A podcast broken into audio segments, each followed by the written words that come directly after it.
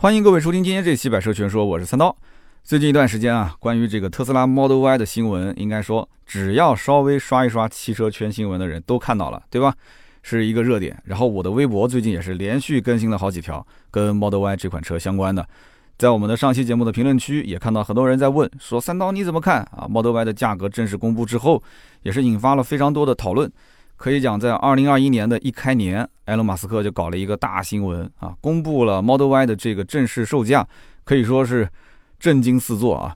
为什么大家都很震惊呢？是因为这个价格是低于很多人的预期。那么到底是多少钱呢？Model Y 的长续航全轮驱动版指导价三十三万九千九。啊，注意啊，不是前轮，是全轮啊，就是前后轮子都能转啊，两个电机的版本，三十三万九千九，是一月份开始交付，也就是说这个月定，有些人这个月可能到了月底就可以开提车了。那么另外一个版本是 Performance，也就是高性能全轮驱动版本，售价三十六点九九万，那贵三万块钱，那么是从三季度开始交付。所以呢，我相信可能有些人啊，本来是想买高性能的，但是想了想呢。啊，其实长续航这个版本啊也不算太差啊，加速也够用了，等不了那么久。三季度是什么时候啊？要到九月份甚至十月份了，所以干脆就买一个这个全轮驱动的长续航。那么这个价格出来之后呢，有些人也忘了特斯拉其实是一个割韭菜的专业户，对吧？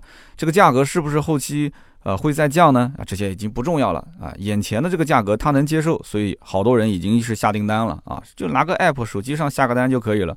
那么还有一些人呢？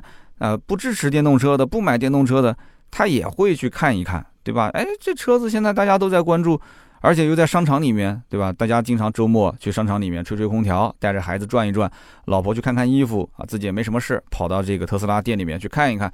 所以呢，这就产生了一个，呃，目前在网上很多人觉得很有意思的现象，就是特斯拉的展厅里面就跟菜市场一样的，一到周末人满为患啊。那么今天我们就好好的聊一聊这个车到底是。呃，大家的误解呢，还是说真的那么便宜呢？还是说特斯拉是放了个烟雾弹？那么首先我们要知道一点，为什么很多人觉得这个车价格降了那么多啊？觉得这个车价格那么便宜，是因为了解过特斯拉的 Model Y 的人，很多人之前一直在关注特斯拉中国官网当时的那个价格还不能叫预售价，因为也没有正式用那个价格来接过订单，就是官网上面当时贴着一个价格，只能说是展示的那个价格是四十八万八。啊，起售价四十八万八，然后高性能版本是五十三万五，所以很多人就信了，而且很多人觉得说这个价格有点略高。那么后期呢，特斯拉国产之后应该会稍微的啊降那么一点点，但是没想到一下子降那么多，对吧？把这个入门版的价格下调了十四万八千一，把高性能版下调了十六万五千一，这个相当于是云下调，大家理解我的意思吧？因为之前网上贴的这个价格根本没有卖过。所以你要去问特斯拉的销售，如果是个新手的话，你问他，你说你们家这个车子是不是官方降价降了十几万？那销售肯定是一脸懵逼啊，没有啊，这不是才上市吗？这怎么怎么官降啊？啊，你只有确实他关注过 Model Y 的这个车型，知道了它的官网上有这个价格的人，他才能心里面觉得说，嗯，真香啊，这个价格合适。所以有些老百姓也是一脸懵逼啊，说，哎，三十三万、三十六万，这价格也不便宜啊，一个电动车卖那么贵，为什么大家都那么开心呢？啊，开心的源头其实就在这个地方，啊，所以所谓的预定价格，它其实就是个烟雾弹。这个烟雾弹不仅仅是让一部分的消费者信以为真，同时很多的新造车势力厂家也是标定这个价格来给自己车做定价的。所以当时特斯拉挂个价格在网上，然后前一段时间出的一些新造车势力的车型定价还是有点飘啊，我就定个那个价格，反正特斯拉后期的 Model Y，我相信降也不会降多少。结果咔嚓一下，这个价格让很多人大跌眼镜。所以啊，之前新造车势力如果是标着特斯拉的这个官网的价格来制定自己上市车型的售价的话，那可以说完完全全被带到坑里面去了。现在的话，你再想去大幅的调价，其实伤害的是品牌，对不对？但是你不调价，你面临这个对手又很为难。那么关于这个价格是王炸，我觉得不止于此啊。还有一点就是大家要了解 Model 3这款产品，现在也是卖的非常好。新能源车当中，纯电车型是销量第一嘛。在这个 Model Y 正式上市之前，其实 Model 3也是进行了一轮调价。那么首先就是它的入门版本，也就是这个新款2021款标准续航后驱版。那么它这个指导价没有什么变化，但是呢，它是在三十万以内的定价，所以它补贴之后是二十四点九九万。然后呢，增加了很多配置，比方说热泵的空调，比方说电动尾门、双层的玻璃，然后呢，还来了一个全车的黑化，轮毂、内饰也做了一些小幅的更新，算是一个加量不加价。但是呢，你要注意到，Model 3其实重点不在这个版本，重点是它的高性能版。它高性能版其实是把原先的四十一点九八万，这是国产之后的价格啊，然后一下子降到了三十三点九九万。也就是说，它的高性能全轮驱动版本下调了七点九九万，这什么个概念？一下子又割了一波老客户的韭菜。然后呢，它也非常的鸡贼，直接取消了原先的长续航后轮驱动版本。大家如果记得的话，小鹏 P7 这个车上市的时候，就一直对比的就是特斯拉 Model 3的长续航的版本，所以它出了一个超长续航版本。哎，那么现在特斯拉没有长续航版本了。特斯拉的 Model 3现在在售只有两个版本，一个就是标准续航后驱版，一个就是全轮驱动的高性能版。哎，所以人家不跟你正面杠了，他为什么要这么操作？其实很简单，他就是为了腾出一个空间嘛，对吧？腾出空间，让后面的 Model Y 上市有一个市场可以直接对标这一部分的客户。所以这样一来的话，有一些啊，这个 Model 3的准车主是拍手叫好。哎呀，这是我们等等等等，终于等来了春天，对吧？特别是之前一直想买高性能的，然后一直觉得价格贵一些或者预算不足的，现在好了，对吧？毫不犹豫的，我可以刷卡了。但是正准备刷卡的时候，结果发现 Model Y 又上市了，然后 Model Y 的价格定的又不高，所以他又开始纠结了。那我到底是买 Model 3的高性能版本，还是买一个 Model Y 呢？是不是差不了多少钱？所以真的有的时候，对于 Model Y、Model 3的这个客户群体来讲的话，真的，我觉得你要是不着急买车，真的可以一直等下去。你越等后面越先进，你越等后面配置越高，越等价格越低。那么有些人可能要讲了，买车又不是买理财产品，我还指望它发财吗？对不对？我告诉你，当年买进口版的这个 Model 3的高性能的车型的时候，很多人就是这么想的。我买它又不是为了这个发财，我也不指望它保值，对吧？五十来万落地大有人在。现在你再去问他。啊，你再问他你当时是什么感受？我跟你讲，真的，他心都碎了，眼泪哗哗的，只是不当着你的面流而已。那么我们团队里面的传谣你也知道，对吧？很多人看了我们的文章，也听了我的音频，他是 AMG 的性能车主，你说他花个六十来万买了一个 A45 AMG，对不对？之前其实也看过特斯拉 Model 3的这个性能版，当时如果要买的话，那真的就是被割韭菜了。没有买，结果买了一个 A 四五。你现在问他后不后悔？他说我后悔倒不后悔，但是我感觉我六十万买了一个寂寞。他六十万买了一个寂寞。好了，那我们还是回到这个特斯拉的 Model Y 这个车子本身上来聊啊。关于呢 Model Y 这个车呢，首先简单介绍一下，这个车型本身你可以看作就是一个换了壳的特斯拉的 Model 3，这一点毋庸置疑。稍微了解一下，大家都知道。而且埃隆·马斯克也是非常的坦然啊，就跟所有的人讲，就是说 Model Y 这个车呢。呃，你可以理解成它就是比 Model 3大了百分之十，成本增加了百分之十，续航呢略微的减少了一些，那么是一个升高版本的 SUV 啊，就相当于是像 Model X 至于 Model S 这个车，而且呢，这个埃隆马斯克也非常坦然的跟大家讲，就是说 Model Y 这个车和 Model 3啊是共用了超过百分之七十五的零件，那么这一点很关键啊，一会儿后面我们也要说到，就关于后期的一些定价，包括降价的可能性，现款的 Model 3和 Model Y。是换装了全新的内饰。那么特斯拉有句话是这么讲的：它有内饰吗？啊，只要你去看特斯拉 Model 3的人都知道，它没有什么内饰啊，就是一个光秃秃的方向盘加一块大屏幕，对不对？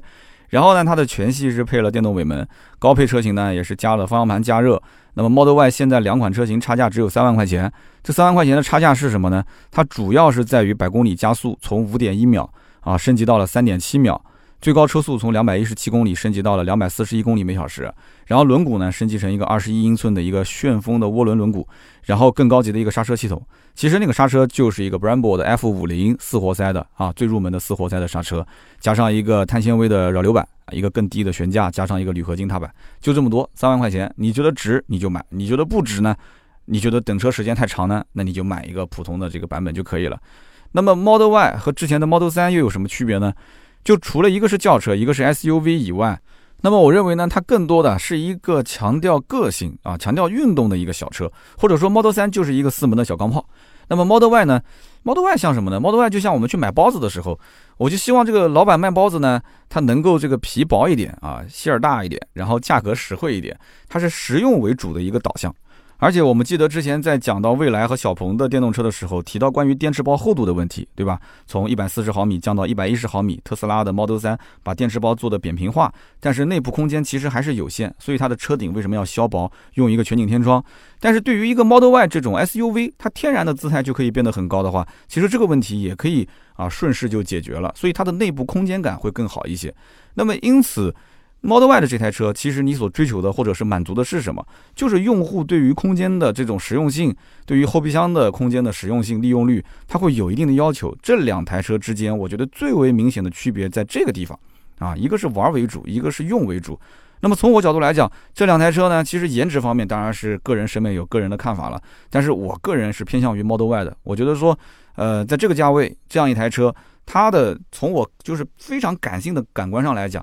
它不管是从美感，还是从实用性，还是从它的定价结合到一起，你让我一定要二选一的话，我还是首选 Model Y，我就不看 Model 3了，对不对？那么一会儿后面我再说说我后面如果换车会不会考虑这个车啊？从我角度来讲，这两台车从技术上面可以说没有什么创新啊。如果你硬是要觉得呃 Model Y 比 Model 3呃会更好一些啊，有更先进的什么白车身、更优化的细节，那我只能讲你可能是看这个特斯拉官方的稿件啊看的太多了，你已经被洗脑了。从产品和市场角度来讲，平台化生产它带来的只是一个成本的摊薄，然后再降价一次或者降价多次，三十万之内的电动车可以拿补贴，对不对？那么现在目前 Model Y 是三十万以上的定价，但是不要紧，后面 Model Y 一定会出三十万以内的产品啊，会出个单电机的版本，肯定是在三十万以内。我预测是二十七到三十万嘛，对不对？那么同时 Model Y 和 Model 3共享平台，他们的使命也非常一致。就是提升特斯拉对终端电动车市场的一个渗透，要进一步扩大一个市场的占有量，啊，市占率一定要高嘛。那么 Model Y 之所以为什么现在那么轰动，首先就是它是很多老百姓特别喜欢的 SUV 车型，对不对？那么更重要的一点是它的价格确实很流氓啊，这已经不是说这个车子跟美国的市场同价了，中美同价。很多人都说美国的车卖的便宜，特斯拉当年 Model S 在中国市场为什么那么火？就是人家给你算了一个表嘛。特斯拉就告诉你，我的车不挣你的钱啊！其实怎么可能不挣钱呢？那大概的意思就是，美国卖多少钱，我加上税费，加上运输费用，我中国的定价就是按照这么来的。哇，很多人觉得说厉害厉害厉害，觉得说好好好，太公平了。所以第一波粉丝是这么来的。那么现在不仅仅是中美同价，Model Y 现在已经比美国本土的价格还要便宜。为什么？很简单啊，就是因为在中国建厂，在中国产嘛，对不对？但是在中国建厂。中国产价格卖的比美国贵的也很多啊，豪华品牌很多也是这样。我可以负责任的讲，在中国啊，我们就说豪华品牌吧，除了像通用的凯迪拉克，基本上没有哪一家敢拍着胸脯讲说，哎，我在中国的定价，我中国本土产，我用的都是本土的中国的零配件，但是我定价就是比国外便宜。你除了凯迪拉克以外，真的没人敢站出来这么说，对不对？所以马斯克的这一个 Model Y 的定价，可以说应该讲是让很多的燃油车企。啊，特别是豪华品牌的燃油车企是啪啪啪打脸，真的是这样。那么 Model Y 是动了谁的蛋糕呢？我觉得首先应该是燃油车刚刚讲的豪华品牌的这一波，而且最近我也遇到很多人真的是要从燃油车转向电动车去看特斯拉了。那么另外一方面呢，当然就是中国现在这些新造车势力了。但是新造车势力里面，你说电动车 SUV 三十到四十万这个区间。好像这种电动车也没什么太多可选的，也就是未来的系列，对吧？那么未来的这个主场现在被特斯拉直接压过来，对吧？Model Y 的价格直接骑在未来的 ES 六和 EC 六的脸上，直接啪啪啪打脸，是吧？这不就啪啪啪打脸吗？那么你想想看，ES 六又是未来目前的一个主销车型啊。那所以说这个蛋糕，那什么叫做抢蛋糕？我觉得直接是把桌子给掀了，我感觉。那么后来我看到李斌很快也是接受记者采访，当时呢他是非常镇定啊，也可能是假装镇定啊，表面镇定。他说啊，这个 Model Y 的定价比我预想的还是高了一点啊，我当时以为它的定价直接就在三十万以内可以拿到补贴呢。然后他随后又补了一句。他说：“那这个车子应该不送充电桩吧？应该不送充电桩吧？哎，对我们影响不大，不大。大家在网上看啊，这个视频，我觉得我们从这个李斌讲这段话的眼神当中得到一些额外的信息啊。那么除此之外呢，还有像小鹏汽车，对吧？小鹏呢，我觉得 Model Y 对它的影响也不是特别大，因为小鹏目前的销售主力是 P7 啊，这车上市之后呢，啊，反响还可以。那么从上市第一天起，它其实是直接跟 Model 3近身肉搏的。”它是用一个更大的，然后把所有的配置堆到顶，然后用这样的一套产品，然后去打 Model 3降维打击。你 Model 3品牌比我好没关系啊，我空间比你大，然后你的配置我的配置，对吧？然后你的续航我的续航，它是近身肉搏，它其实已经很习惯这样的一个竞争的日子。那么 Model Y 在小鹏那里呢，我觉得它没有直接竞标的车型，对不对？Model Y 你说跟小鹏的 G3，我觉得 G3 比它便宜多了，跟 Model Y 也不在一个维度上，而且买小鹏 G3 的人跟 Model Y 的人，我觉得也不是一个群体，差价毕竟在那个地方摆着嘛。那么 P7 呢？它本身又是一个个性化轿跑，本身就是开辟的一个相对比较小众的市场，它是一个细分市场的，而且是一个在细分领域，然后呢玩电动轿跑的这一部分人群。首先，它其实开拓市场难度就比较大，但是呢，它只要吸引过来之后，这一部分客户的粘性啊、忠诚度还是比较高的。如果你一定要说对小鹏这种品牌有什么影响，我只能说 Model Y 其实让小鹏以后的路啊。相对来讲，走的会变窄了一些。小鹏如果说今后想要推出一个跟 Model Y 差不多级别的啊，同级别、同价位的 SUV，那它就要好好的掂量掂量了。它的定价该怎么样？它的空间、它的配置、它的续航、它的性能。那么除此之外，还有就是像威马、像理想这些品牌呢，我觉得影响就更不大了。首先，像威马这种品牌，它本身几款车的定价跟 Model Y 就不在一个频道上，对吧？它的价格基本上消费群体都是十五到二十万的。那我就是威马车主嘛，你要真的二十万往上跑的预算去买电动车的话，呃，威马可能就不是首选了。然后还有一个就是像理想 ONE，理想 ONE 就是一个非常特殊的增程式的电动车。那么这个车子我之前也评价过啊，对于它增程式的这样一个驱动方式。我是持一个保留态度的，但是它是一个典型的政策型车，这个是毋庸置疑的。你比方说像上海，上海市的居民，他因为限购限行，那怎么办呢？他需要一个牌照，一个绿牌，然后呢，价格三十来万他也能接受，买完之后也没有这个续航的这个困扰，又是一个六七座的中大型的 SUV，没问题啊，价格合适，对吧？然后空间合适，牌子感觉调性也没什么问题。那那那那就买呗，那没什么好说的了，对不对？你说对于像上海这样的用户来讲，他跟 Model Y 之间选哪一个？我相信这个也不会有什么影响。但是除了新造车势力之外，我还是前面说的，Model Y 对传统燃油车企，特别是豪华品牌，像 BBA 这样，影响非常大。可能现在目前暂时你看不出来，大家的视线还是说，哎呦，怪上市之后对未来有什么影响？未来的车子开始推订单了。但是我个人觉得，其实豪华品牌真的是会有很大的影响。我今天微博就更新了一条，奔驰的 E 二六零的车主准备要买车的准车主，他就私信我说他想买 Model Y，家里面还明确告诉我可以装充电桩，而且明确告诉我没有什么长途的需求。那其实你想问我什么呢？那你都想的那么清楚了，其实就是想转投特斯拉的 Model Y 嘛。那你说他来问我是干什么呢？那不就是想让我站个队吗？然后帮他最后临门一脚，给他一个确定的答案，说嗯没问题，你就买特斯拉 Model Y，我支持你，这是未来，对不对？呃，这个这个，你你买完之后一定会说香的。那我是怎么回答的呢？看微博去吧，百车全说的三刀的那个微博啊，反正我当时 说的也很有意思。所以对于那些还在挣扎啊，一些厂家觉得说我是不是要做电动化的转型？我转型之后不就是自己革自己的命吗？你要知道，Model 3其实只是给所有的这些燃油车企敲响一个警钟，Model Y 可以说是直接已经杀到你们家楼下了，已经在你们家门口开始。这个耍枪弄棒了，你知道吗？所以这个再还没有想通这件事情，还在那边犹犹豫豫的话，我觉得我都不知道这些厂家后期想做什么。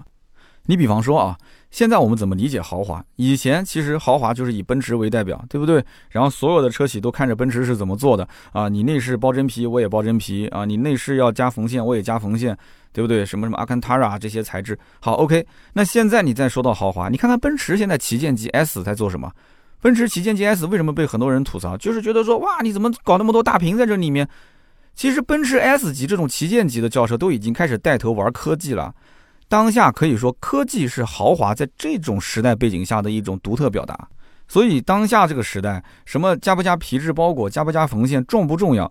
在燃油车的这个领域里面，你去看一看别家有的我没有的，那这个确实很重要。但是这套逻辑，你把它放到电动车里面，有的时候反而是一种累赘。你比方说像奔驰的 EQC、奥迪的 e-tron 这些车子，刚开始上市的时候还很自信啊，对不对？传统豪华品牌玩电动车，所以它为了让它的豪华品牌的调性还在，所以它的内饰它不敢做的粗糙啊，还是按照之前豪华品牌的内饰的调性来做。那么在品牌溢价方面，它也是不肯让步的，定价定的也很高，价格也是劝退很多人，这不就是个累赘吗？但是你看最后的效果呢，没有一辆车卖的好的，是不是？就是厂家宁愿定价定得高，保持调性，然后通过经销商在七折八折的往外甩，他也不愿意在官方定价方面一步到位，放低姿态。所以特斯拉无所谓啊，特斯拉无所谓。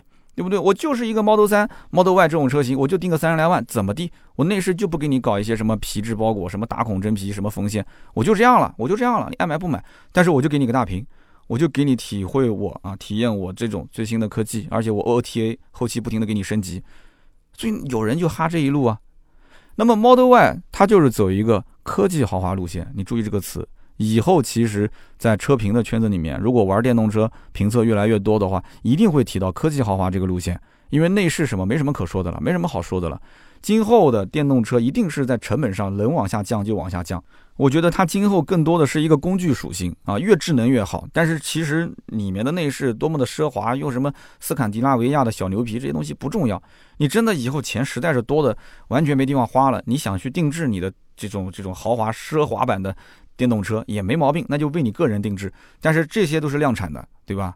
好的，我们还是来说说特斯拉。特斯拉，你看它外观，对吧？不管是 Model 3也好，还是 Model Y 也好，外观炫不炫、酷不酷？其实我觉得还好。但是至少身边人看起来觉得说这个车应该不便宜啊，这就是它为什么好卖的原因。觉得它不便宜。那么它内饰，你说有多高级？没什么高级，就一个大屏。一个光秃秃的方向盘，但是我们得清楚一点，虽然讲 BBA 这些豪华品牌的标很值钱，但是特斯拉的标你能说它不值钱吗？特斯拉虽然是个电动车，但是放到现在的市场上，你看哪个电动车的名气有它那么大？哪个电动车开在路上的老百姓的认知度有它那么高？特斯拉早年是 Roadster 打市场，Roadster 是在中国市场很多人是不了解的，是一个啊莲花超跑，然后直接改成它的电动车。但是量产的第一款是什么？是 Model S，紧跟着是 Model X。只要稍微有一点点汽车常识的人都知道，这两个车子都是近百万级的一个电动车。百万级的电动车，在当年中国市场上，谁能造百万级电动车还能把车卖得出去的？没有，只有特斯拉。所以它这个形象当年的树立啊，我觉得不比 BBA 差，甚至在某一个层面上来讲，比 BBA 当时调性立的还要好。那么与此同时，BBA 在电动核心技术方面，其实有很长很长的路要走。前面是不愿意走，后来是扭扭捏捏、不情不愿的走了一小段，现在开始说：“哎呀，要全力的在在路上奔跑了。”但是你看到像大众集团这么强大的一个背景，他做 MEB 的平台砸了那么多钱之后，最后首款啊电动车 ID.3 还遇到了一个重大软件问题啊，重大软件问题啊，后轮还用一个鼓刹，对不对？这都是网上被很多人嘲笑的。那么虽然说特斯拉也不是没有问题，大大小小的问题也出现过很多。但是目前来讲，是公认市面上最成熟的新能源电动车，对不对？没毛病吧？那么加上背后还有马斯克这样一个超级流量的大网红，哎，所谓的个人魅力，是不是？Space X 吸了很多的粉啊啊，你可以讲是吹牛逼，也是吸了很多的粉。那么不管怎么看，新能源车领域 BBA 的这个车标在这里面根本就不值什么钱，也是没有什么不可替代的。我们可以理解它的价格和它的价值其实是背离的。那么反过来讲，不管是 Model 3也好，Model Y 也好，现在定个三十来万的定价，很多人甚至认为它的价格和价值也是背离的，但是它的价格觉得很合适。哎，这就是很有意思的一个现象了。BBA 在中国几乎是可以讲没有对手的，你要搞清楚啊。但是在新能源这个领域，特斯拉出来之后，在这个维度里面，你根本干不过它，真的是这样子。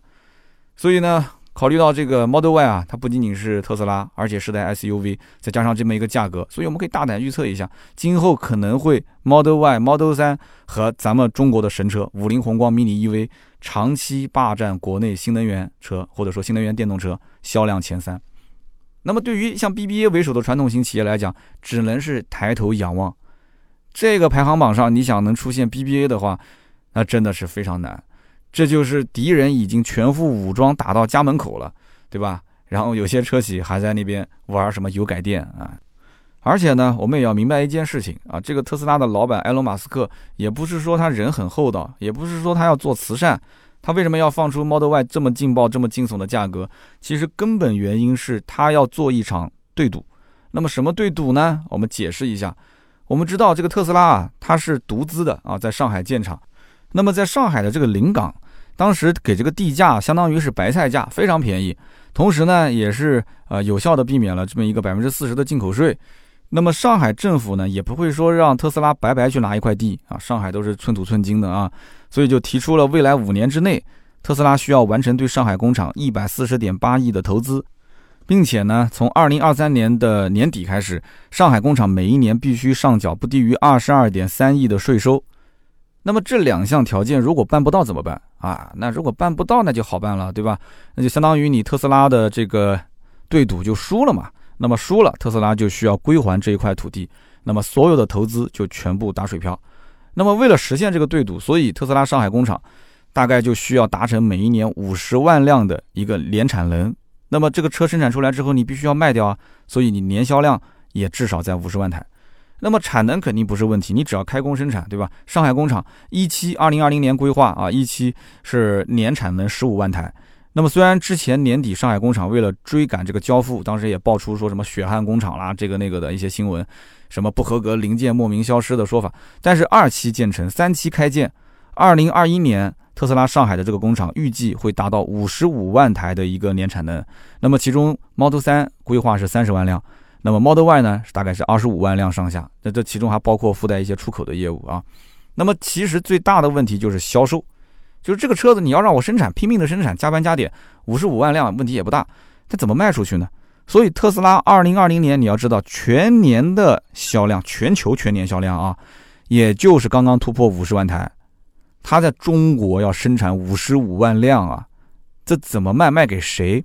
所以呢，我们就要看一看它今年在中国的一个表现。今年其实还受到疫情的影响啊，整个车市毕竟啊有这么大的一个背景在。你说有一些下滑也很正常，但是特斯拉前十一个月它的主力销售车型 Model 三国内的销量是十一点一六万台，那么十一月份月销量突破两万台，环比增长百分之七十八，所以它大概率可以锁定就是今年新能源车的年度销冠了啊！因为我们写稿子的时候，全年的这个销量还没出来，它是无限逼近于宝马的三系、奥迪的 A 四、奔驰的 C 这样的，就属于 BBA 主流车型的全年销量了，什么概念？那么目前国内的新能源车市场整体规模其实并不大，非常非常小。那么 Model 3的整个市场占比啊，它的市占率已经可以说非常高了。那么五十万的年销量呢，呃，确实定的也不低了。但是呢，你看它的 Model Y 的这一波的价格，你就能看得出来，大家的热情度到底高不高。那么这里面你还需要考虑，就燃油车后期的发展，然后国家强行推动新能源的这种大环境，对吧？燃油车现在也在努力挣扎，对不对？也在出新款，出不管是三缸还是更省油的啊，混动啊，插电式混合动力，也在这里面去抢这一波市场人群。那么国家也是在做新能源补贴，政策上也会有一些变化，所以后面还是有很长的路要走，也会有很多的变数，这压力并不小。所以特斯拉往后走，中国一定是。走低价策略，而且是越来越低，越来越低，因为它是对赌，它必须要把这个价格打成一个白菜价，啊，就给消费者留下一个说，嗯，特斯拉品牌调性很高，但是价格很接地气，对吧？那这不就是所谓的高性价比吗？要留下这么个印象，然后想办法让它的电动车去作为燃油车的替代品。所以在国内，包括超充桩啊这些合作的一些充电桩啊这些，也是一直在普及嘛。所以不到万不得已。不会选择特斯拉的这些人，让他们能不能把特斯拉变成他的首选？现在有些人是不到万不得已，我可能会去买新能源，比方说限牌啊、限行啊。但是你能不能让他直接首选，或者是像我们像南京这种不限牌的城市，能不能也把特斯拉放进首选的范围之内？就是以后不要是因为为了限牌、为了限购去买电动车。哎，你你比方说你考虑三系的，考虑 A 四的。考虑包括奔驰 C 的，你能不能直接就看我的 Model 3？那么你考虑宝马 X1 的啊，奥迪 Q3 的啊，或者是像奔驰的 GLA、GLB 的这些用户，预算都在三十万上下的，你能不能直接就买我的 Model Y，把它作为首选？所以你知道了这么一个背景之后，你再看现在 Model Y 的定价，其实就不难理解。那么甚至以后它会继续官降。啊，这个肯定是必然的。我之前也说了，大概率的会出一个单电机的版本，因为现在从最低配就是一个双电机嘛。那么单电机版本也不是不能用啊，对不对？Model 3不就是有一个单电机的版本，二十四万九千九嘛？那么单电机版本下面如果上市的话，定价三十万以内是必然的，还可以拿补贴。我个人预计应该是二十七到二十九之间啊。那么还有一个有意思的事，就是我前面说的，这个车子一上市就一直在传。说元旦那几天，未来 ES 六和 EC 六的论坛出现了很多的订单转让的帖子。那么很多人在这个论坛里面呢，也是互相吵成一团。这里面有未来的粉丝，有特斯拉的粉丝，也有原来的未来粉丝，然后临时转投特斯拉的这些粉丝，很有意思啊。那么网上还出现一个段子，说 Model Y 的价格一公布，特斯拉的官网和未来的官网都被挤爆了。为什么呢？因为特斯拉的官网是被订单挤爆了，然后未来的官网是被退单挤爆了。但这这个笑话啊，我们都知道，其实电动车如果是下了大定的话，它不太好退的啊。你可以转让，但是不能退。其实转让这个也是比较麻烦啊。其实，那么我们的谋编之前也去元旦的时候看了一下，看了这个新闻之后，他也去尝试登录了一下。其实两个网站都能登，没什么问题啊，只是一个传言。但是可以看得出来，很多人还是盼望。未来能不能跟着特斯拉来一波官降啊？用更低的价格啊，ES 六和 EC 六去回怼一下特斯拉的 Model Y。但是关键问题，这个未来它一直是不想降价的，它骨子里面其实要做服务，服务是很费钱的。你说这个未来的产品本身值多少钱？那么我们现在把 Model Y 的产品晾在面前，对吧？卖个三十来万，那你未来的 EC 六、ES 六，你说你卖多少钱？就我们先不评价它值不值这个价。但是未来官方其实非常坚定的对外宣布，就是说目前订单很稳定，我们目前不考虑降价。可是我始终觉得说不降价，你还有什么路可以走呢？对不对？你看看老罗之前的锤子手机，那之前讲的我什么南半球最好的手机还是北半球最好的手机啊？说什么卖四千多绝对不降价什么的，到最后不是被啪啪打脸吗？那么未来的股价目前来讲，好像说没有受到 Model Y 什么影响。我个人认为，其实甚至还有点上涨啊。其实 Model Y 这件事情对于新能源车，特别是电动车来讲是个好事。它的降价其实让很多人的注意力已经吸引到了这个里面，甚至很多人从燃油车倒戈到了这里面。他们是做了一个属于教育客户的过程。很多人如果真的刷卡买了 Model Y，这可能是他的生命当中的第一辆电动车。他真的通过特斯拉去尝到了甜头之后，说：“哎。”电动车其实也很香啊，真的开起来也没有什么什么续航的顾虑啊，哇，各种爽，对不对？那么将来他要换车的时候，他再换特斯拉吗？有没有人会想说后面我换换口味，再买买蔚来玩一玩啊？那肯定有这种人啊。所以对于他来讲，你想股市是什么？股市是经济的晴雨表。那么投资人投资的是什么？投资的是未来，而不是现在。就算是有一些退单，那又怎么样？对不对？你只要未来能活下去，今后就是寡头垄断的一个市场啊。所以呢，我看到有视频去采访这个未来的创始人李斌，李斌的情绪很稳定啊，他的回应就是，啊，Model Y 的定价三十多万是吧？啊，比我预想的还要高一点。他竟然说比他预想的还要高一点啊！就之前不说了嘛，说哎呀，我当时觉得它的价格啊应该是在三十以内。他说我感觉它产能上来之后还会再降价。就是李斌认为，这个特斯拉的 Model 3、Model Y 这些车，它对标的应该是大众和福特。他觉得他自己的未来对标的其实是今后的宝马的、奔驰、奥迪的这些油车啊，他们卖多少钱，我卖多少钱，我们用电车卖它一样的价格，但是比它优秀。其实这个逻辑到现在来看的话，我觉得是不成立的啊。如果换到就是换到之前，比方说特斯拉只有 Model S、Model Y 这种百万级的车，那我觉得未来牛逼啊，未来的这个做法是对的。但是 Model Y、Model 3这几个车子出现之后，你再去听听这个李平说的这番话，你会觉得说。呃，就有一点点圆不了了啊，圆不了自己的这番话了。所以呢，有些人指望说未来短期降价，我觉得可能性也不太大啊。至少目前来讲，还要维持一下形象，静观其变，看一看这个 Model Y 到底销量有多大，看看自己的订单到底会减少多少，然后再来啊谋定而后动，后面该怎么用，是降价也好，还是送服务也好，还是怎么说？我觉得。肯定是要有动作的。投资人其实怕的是什么？因为未来背后毕竟有那么多的投资人，投资人怕的就是你不去应战啊，你没有一个比较周密的打法，你至少要告诉我，哪怕你现在不动，那你什么时候动？你怎么动？你要跟我说清楚，对不对？所以呢，就从那个视频，我还是建议大家去看一看。就是李斌这个老板的话当中，我可以看得出来，就是未来的目标是去打一个新能源领域的豪华品牌，这个是没毛病的。但是这个目标会不会因为特斯拉的？一款车，就比方说 Model Y 定价突然定这么低，它不按套路来玩，然后就导致未来的目标就变了呢？我觉得不可能。那么特斯拉的目标也很明显，我刚刚说的也很清楚，它是对赌，它需要通过低价跑量，然后打造一个市场占有率，形成一个规模庞大的一个新能源的巨头。所以它其实有点像丰田跟大众在燃油车的这种领域的地位。就是今后它要打造成这样的一个位置，在新能源车里面。那么说到底，未来你说你跟特斯拉路子不一样，你将来要保持你的调性，做电动车里面的奔驰、宝马、奥迪。那么首先你能不能走到那一天？就是这个路是很艰难，很艰难。特斯拉在前面挡着。你要说奔驰、宝马、奥迪，人家家也不是没有，对不对？人家 Model X、Model S，对不对？人家也有。那你怎么玩？所以其实真的是在中国要造个电动车太难太难了啊！未来没办法复制特斯拉，特斯拉也没有办法去复制未来。所以从长期的角度来看的话，未来的 ES 六和 EC 六的销量肯定会受到 Model Y 的冲击，毫无质疑，根本就不用去辩论的。那么对于未来来讲的话，打造豪华品牌需要调性啊，我们也认可。那么需要服务也没有问题，但是你追求豪华品牌，并不代表你要放弃销量啊，这个销量是根基啊。所以我们可以大胆预测一下未来今后会怎么做。那么既然说这个产品本身特斯拉玩的是一个低价策略，那我如果不降价，那我一定要提供更多的服务，提供更好的一些。产品以外的能吸引大家的东西，那能提供什么呢？增配，配置本身也不低了嘛。服务，那最后还是绕了半天，最后还是降价嘛。其实增配这些东西，提供这些服务，就服务不要钱了嘛。它还是变相降价。所以因此，我不管讲是增配也好，还是服务将来免费也好，还是包含在什么什么里面，你不管算出一个特别复杂的一套方式，未来之前不有个什么 B A A S 的一个销售模式吗？我不管你怎么玩，反正最终的结果其实都是导向降价。就是明着降还是暗着降的问题，还是提供免息贷款政策，还是怎么这个那个的，让你入门门槛更好。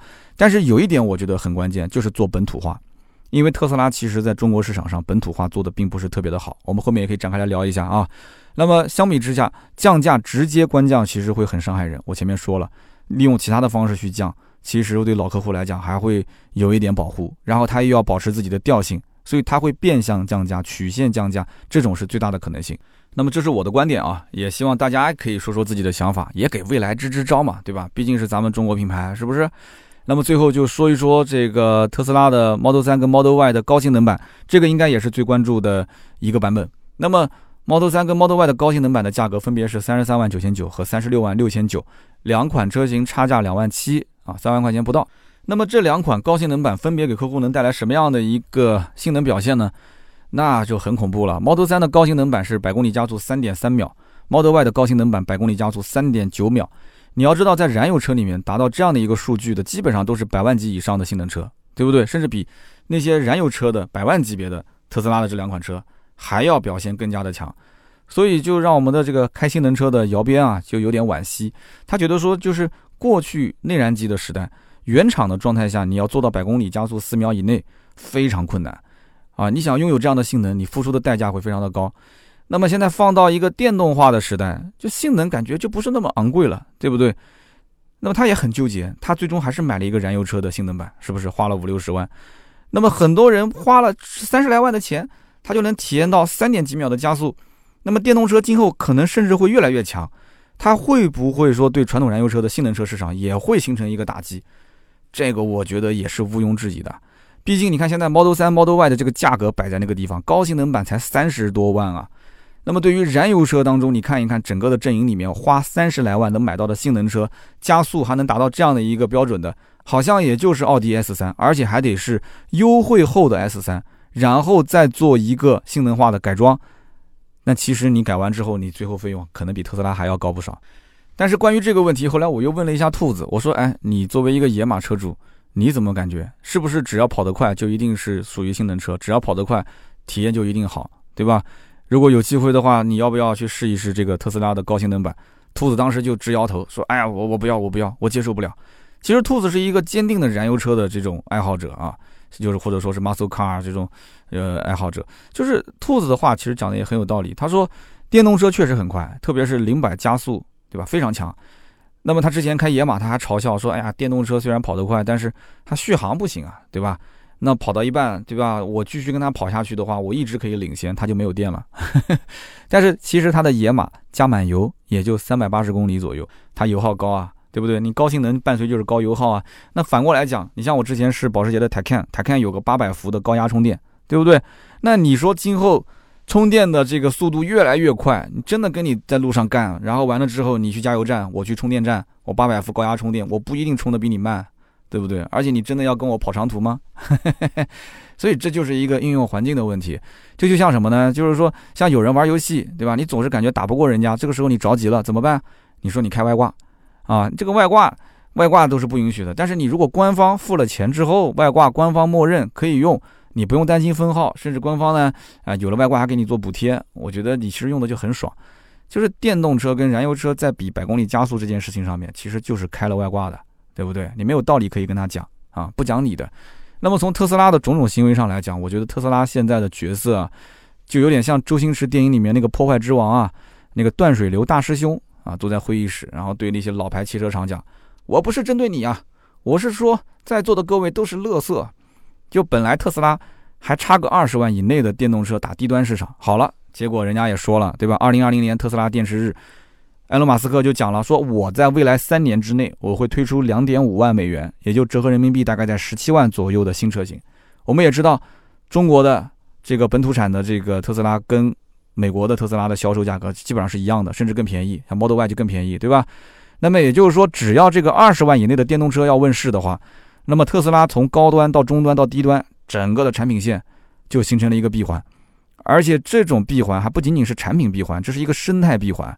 那么我们都知道这个苹果对吧？iPhone 手机，iPhone 手机刚出的时候，主要利润就是卖手机嘛，啊，手机卖的没别人多，但是利润占到整个手机市场上非常大的一个份额。但是现在苹果已经是重心不再说是，那手机也很贵就是了，但是它重心不再是手机的利润上，它是在服务方面。很多人会去开苹果的这个 iCloud。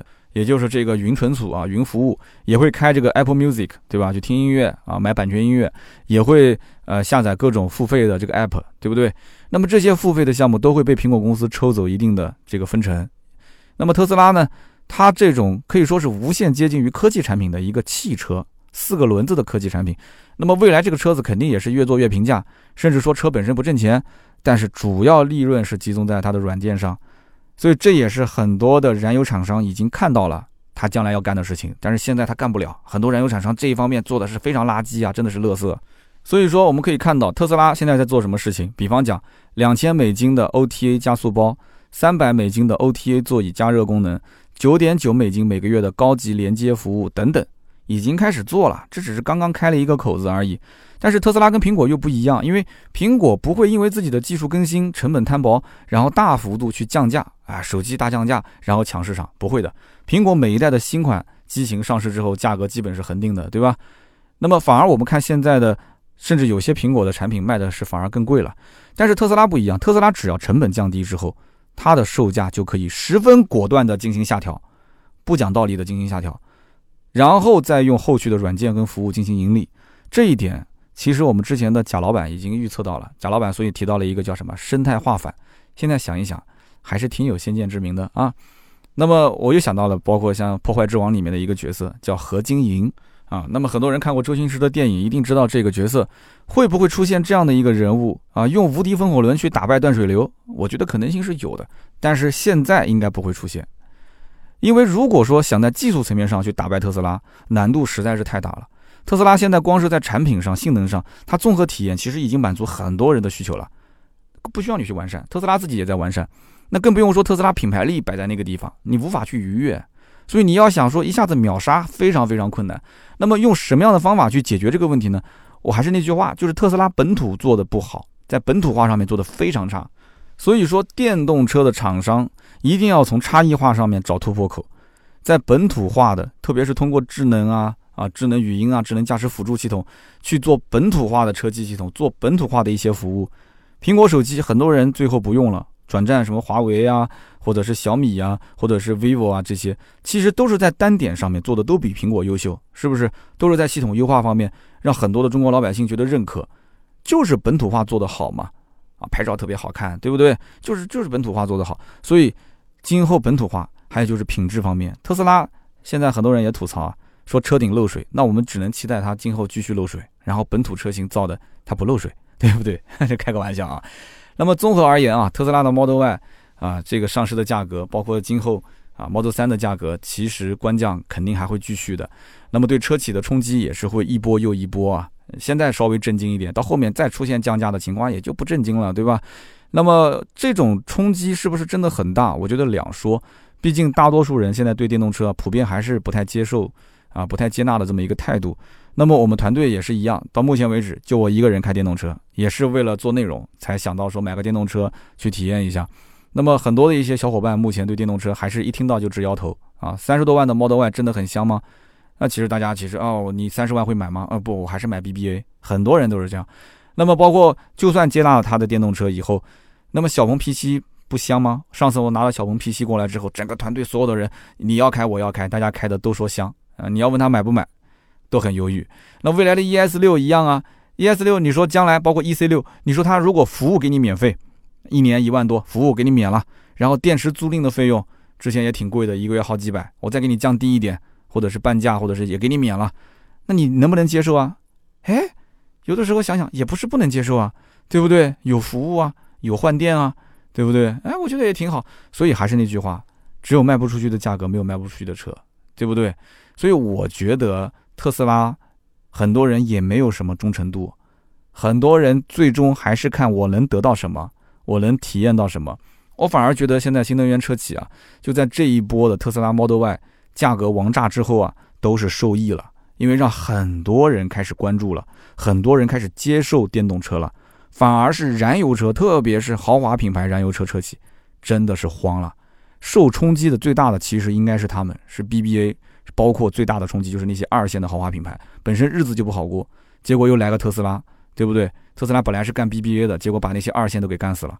然后这个冲击呢，今后会继续震荡。在整个的豪华品牌燃油车企当中，所以二零二一年的电动车市场，还有豪华品牌的燃油车市场，我觉得有一场大戏可以慢慢的看，我也会持续的关注，给大家带来最新的解读。好的，那么以上就是本期关于特斯拉 Model Y 的全部内容，感谢大家的收听和陪伴。那么关于节目想要互动交流的话，也欢迎在我们的评论区留言与我互动啊，我们也会在评论区抽取三位赠送价值一百六十八元的芥末绿燃油添加剂一瓶。最后呢，也是打一个小广告啊。我们呢最近定制了一百个百车全说和去试驾 logo 的一个马克杯啊，去试驾上面有我一个卡通头像啊，所以才印上去的。那么近期我们会在我们的微信订阅号“百车全说”，还有包括我的微博“百车全说三刀”的微博抽奖啊，送给大家。那么如果大家感兴趣的话，也可以关注我们的订阅号“百车全说”，或者是添加我们的盾牌的微信四六四幺五二五四，我们最新的动态都会在里面会有啊更新。那么下面是关于上期节目的留言互动。上期节目呢，呃，因为在宾馆录制的啊，是用这个呃录音笔。那么录音笔呢有一个环绕音录制，所以就导致我在左边，然后嘉宾在右边，声音会有一点左右环绕，希望大家多多理解。然后上期节目我们第一个抢到沙发的，我觉得应该送一个，因为那期节目我是提前录制，然后更新时间应该是第二天，还算比较早。幺八九八七八零 N U A I，他是第一条留言，他说首发支持三刀，谢谢。我们的沙发以后就不定期可以抽一个啊，大家也是定时定点，或者说是有的时候我迟到了，大家如果能刷到的话，那我也是很感动啊。就是第一条留言的，那么接下来的第二位呢是听友二幺九七六八二四三，他说：“哎呀，我是个新听友，我最近呢听节目已经听入迷了啊。我在车上听的时间比较多，因为我是一个做业务的，虽然是一个新听友，但是听了好几期的节目。我的女朋友跟我一起在车上听，结果她也被种草了。”我没想到说女朋友听一个说车的节目还能笑得那么开心。他说我马上要结婚了，以后呢我会跟老婆一起关注你的每一期节目。我是一个九六年的小伙子，谢谢谢谢，我特别喜欢这种就很真实的一个留言啊，就是很有场景化。你和你的女朋友马上就是你的媳妇儿了，两个人在车子里面听着我的节目，然后哈哈大笑，对不对？很开心啊。这个还是那句话，提醒你媳妇儿不要去看我的视频好吗？保持一点神秘感啊。这样的话，他可能就会一直种草种下去。如果要看视频的话，我不知道会不会直接就取关了啊。所以呢，我们的新听友非常欢迎啊！喜马拉雅能有些新听友，真的也是不容易。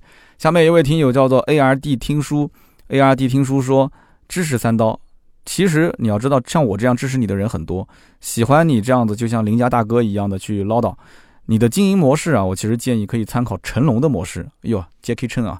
他说成龙的模式就是以他为主，然后形成一个品牌，团队的人呢，呃，成长之后自然可以发展。但是好像成龙也没带出什么人，是吧？也许他说我不太会表达，但是大概是这么个意思。呃，语气呢不要忧伤，爱你的人永远和你在一起，不要迷茫啊，回归初心，要向前，你永远是最棒的。他说我最后说的有点太鸡汤了，但是这个模式真的其实对你来说很重要。非常感谢。其实，在前几期节目里面，我提到二零二一年的规划，其中视频这一块，就是我会坚持做评车这一件事情就不变了，我始终会去保持至少每周有一次更新。那么到目前为止的话，我们整个的拍摄进度，包括我整个人的时间管理上来讲，没有任何问题。两期音频加一部百车全说的视频，每一周等于要更新三次，我觉得这个压力还是能扛得住的啊。好的，那么以上呢就是今天这期节目的所有的内容，感谢大家的收听和陪伴啊，也不要忘了跟我们联系互动啊，比方说评论啊，比方说加我们的微信啊，四六四幺五二五四加进来之后，我们有一个微信的大群，在我们的群里面可以跟全国各地、全世界各地的听友一起交流。好的，今天这期节目就到这里，我们下期接着聊，拜拜。